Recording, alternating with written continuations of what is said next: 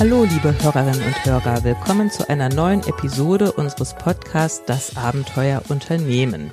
Mittlerweile sind wir angelangt bei der Episode 27 und das macht uns schon ein bisschen stolz. Und ähm, wenn ihr von Anfang an dabei wart, dann könnt ihr euch vielleicht noch an meinen Opa erinnern, der damals gesagt hat, da ist etwas im Busch. Das war für uns so ein bisschen Anlass, mal über das zu reden, was im Busch ist für mittelständische Unternehmer. Ihr erinnert euch, so VUCA-Welt und alles ändert sich und ist dynamisch und komplex. Und jetzt sitze ich hier mit meinem Kollegen Hans-Jürgen Walter. Hallo Hans-Jürgen. Moin allerseits, moin Tanja. Und ähm, wir haben uns diesmal beeinflussen lassen von meiner Oma. Die hat immer gesagt, nichts ist so schlecht, dass es nicht auch für etwas gut ist.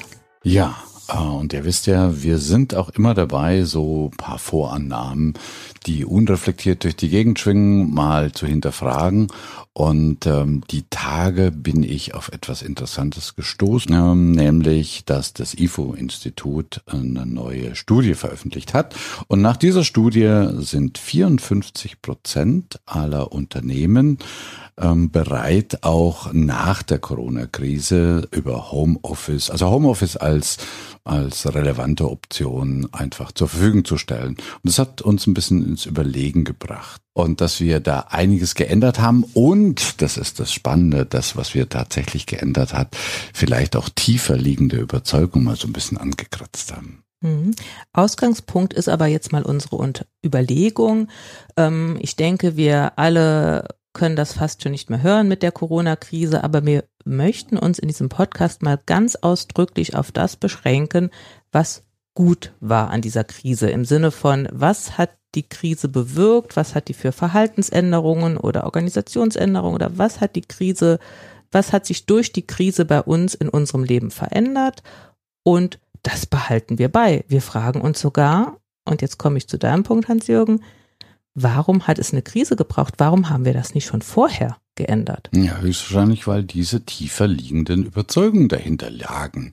Na, wenn wir jetzt waren wir durch die Krise einfach gezwungen, viele von euch waren gezwungen, Homeoffice-Arbeitsplätze einzurichten. Und jetzt könnte man sagen, okay, es ist irgendwie Krise hoffentlich irgendwann mal wieder durch und zurück auf Null, zurück auf später. Aber wie gesagt, durch diese IFO-Studie, und das ist ja nicht nur eine Studie, sondern das ist ja da draußen auch so, dass viele über Arbeitszeitenmodelle neu nachdenken. Und wenn man sich jetzt mal fragt, so im Sinne von Annahmen mal zu hinterfragen, welche Überzeugungen liegen denn da dahinter, dass wir das nicht schon viel früher gemacht haben?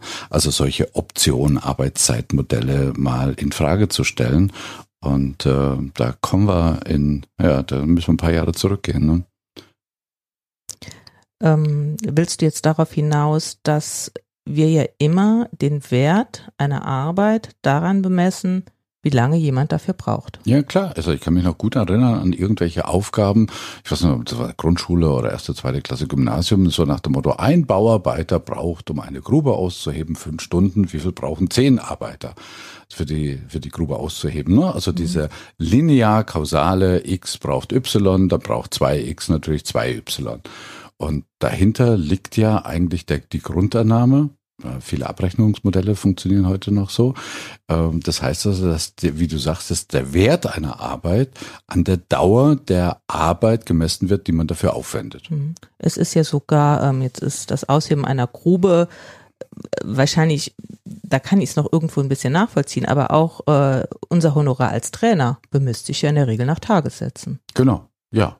Und das ist so. Also bei der Grube ist es wirklich so. Aber auch bei der Grube könnte man ja, in dem Moment, wo man weiß, eine Grube braucht äh, fünf Stunden oder so, dann ist der Bauarbeiter ja nie irgendwie veranlasst, mal drüber nachzudenken, wie das irgendwie cleverer oder kürzer ging, weil er weiß ja, das Ding braucht mhm. fünf Stunden. Ne?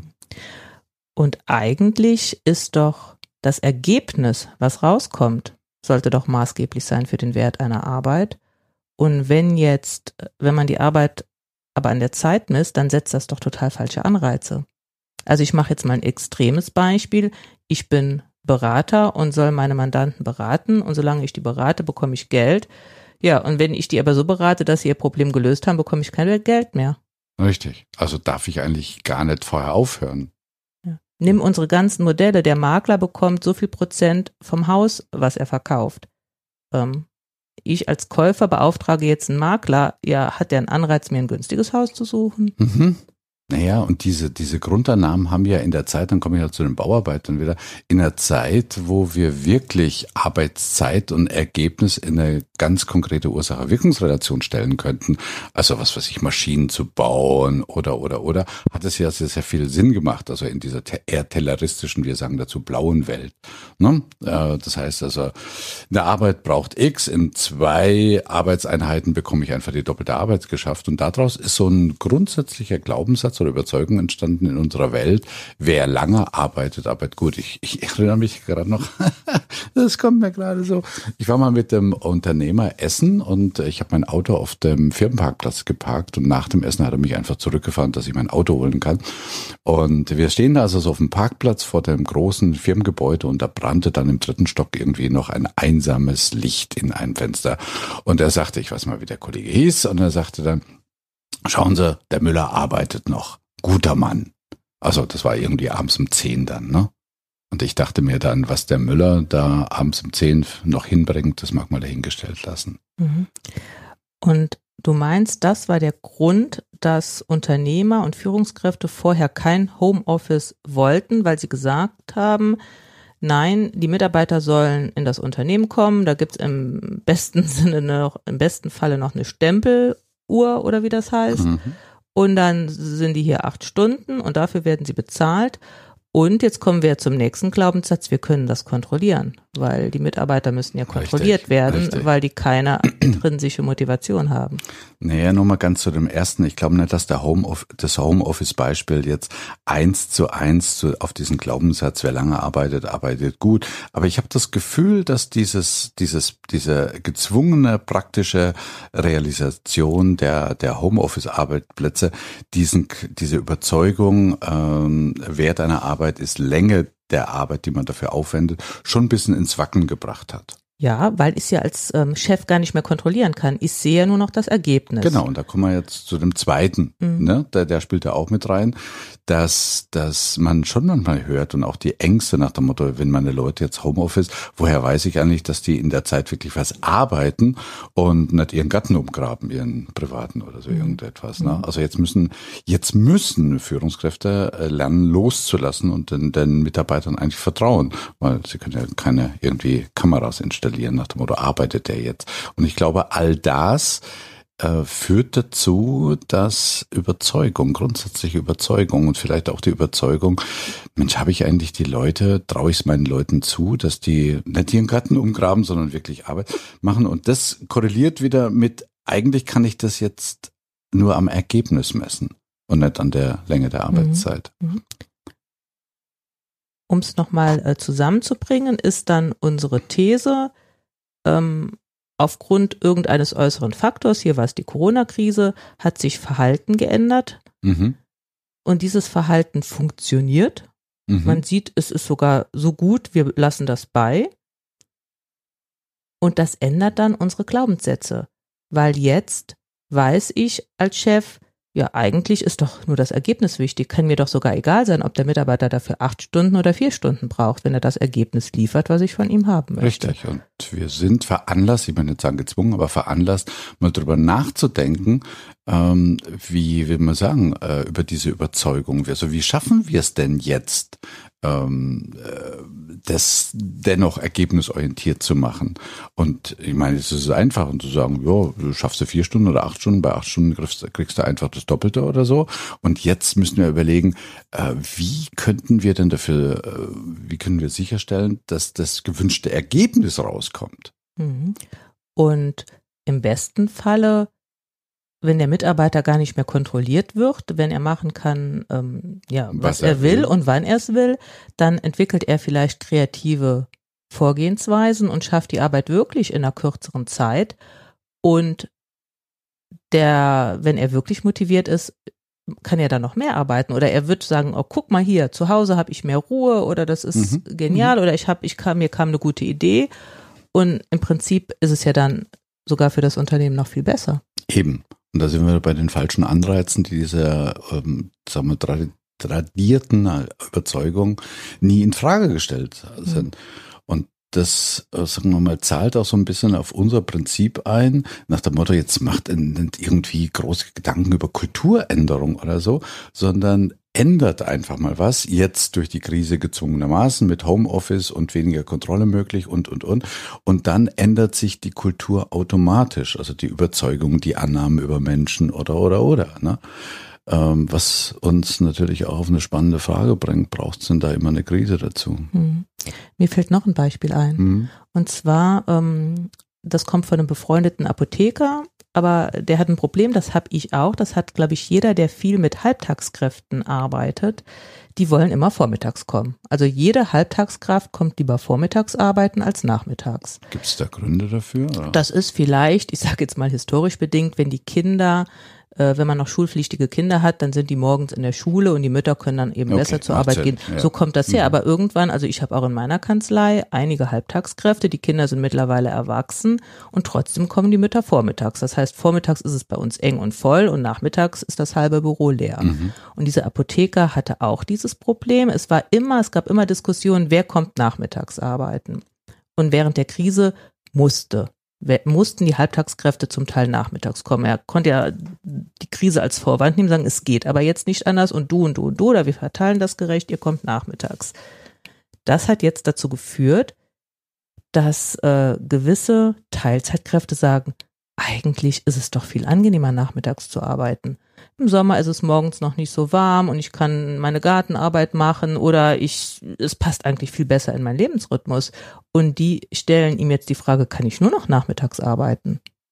Cool, das ist cool, ja. Und damit entsteht natürlich auch eine ganz neue Flexibilität. Ne? Mhm. Und jetzt frage ich mich wieder, Wieso müssen die erst, ich formuliere es mal ein bisschen drastisch, zu ihrem Glück gezwungen werden? Welcher Glaubenssatz stand denn da vorher im Weg, dass man nicht einfach sagen könnte, okay, morgens äh, chill ich im Garten oder so und nachmittags gehe ich arbeiten. Naja, ich glaube, weißt du, so Sachen entstehen in irgendeiner Umgebung. Also wenn wir noch ein paar Jahre zurückgehen und so sagen, jetzt mal so mit diesem Arbeitszeitmodell und der Wert einer Arbeit wird an der Länge der Arbeitszeit gemessen, das war ja, geh mal 50, 60 Jahre zurück, also so Taylorismus und postindustriell und, und, und. Und da entsteht so etwas. Und das kriegt dann so eine gewisse Eigendynamik. Das heißt, man stellt es gar nicht mehr in Frage, ähnlich wie äh, die Damen und Herren, die das nicht mehr in Frage stellen nach dem Motto, äh, erst die Arbeit, dann das Vergnügen. Also das wäre jetzt so nachmittags und vormittags mhm. mit dem Apothekerbeispiel. Und dann kriegt das so eine Eigendynamik und man reflektiert da gar nicht mehr drüber.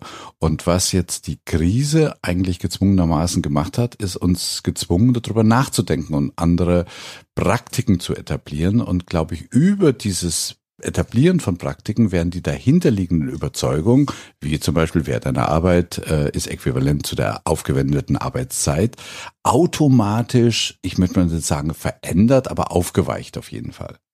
Und dann ändert man wieder, dann kommt man vielleicht auf neue Arbeitszeitmodelle, wie zum Beispiel nachmittags und vormittags.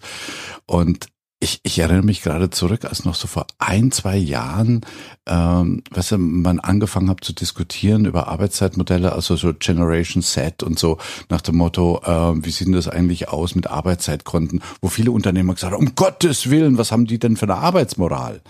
Und jetzt beginnt man drüber nachzudenken. Und ich glaube, das liegt einfach an der Dynamik. Also solche Überzeugungen entstehen in einem bestimmten Kontext und da ist es auch gut, wie mein Beispiel Bauarbeiter damals in dieser eher äh, Arbeitsumgebung mit vielen repetitiven Aufgaben.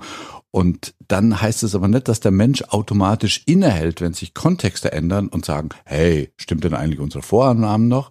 Sondern da braucht es erstmal so ein bisschen Anstoß von außen. Mhm. Und da gebe ich deiner Oma recht. Mhm.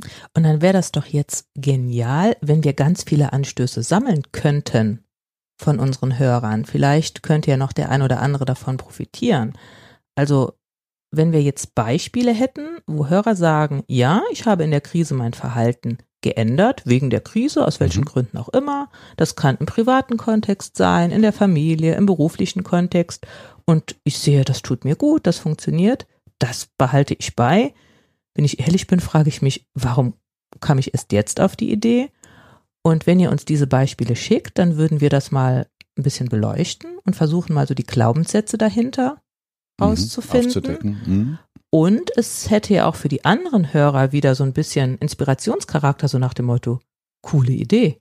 Okay. Könnte also, ich auch mal machen. Also du meinst, ähm, liebe Hörer, denkt mal drüber nach, was jetzt durch diese aktuelle Situation ihr verändert habt zum Thema Bewegung, Sport. Also ich habe zum Beispiel gehört, dass ähm, was weiß ich, Bauzentren, Gartenzentren und, und Fahrradläden extreme Booms erlebt haben. Also das, die Leute stellen sich ja keine zehn Fahrräder in den Keller, um die einfach in den Keller zu stellen, sondern sie bewegen sich vielleicht mehr.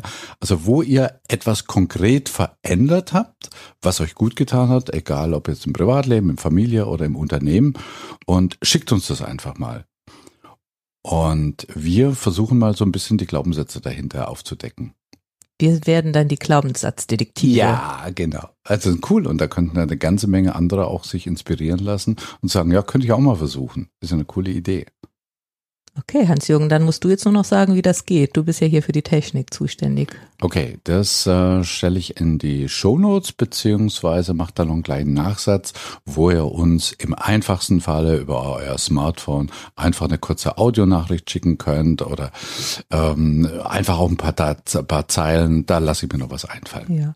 Guckt auch einfach mal auf unsere Seite www.das, nee, Abenteuer-Unternehmen, Abenteuer-Unternehmen.de oder schickt uns eine Mail an mail at abenteuer-unternehmen.de oder nutzt diesen Service, den ihr in der, in den Show Notes findet.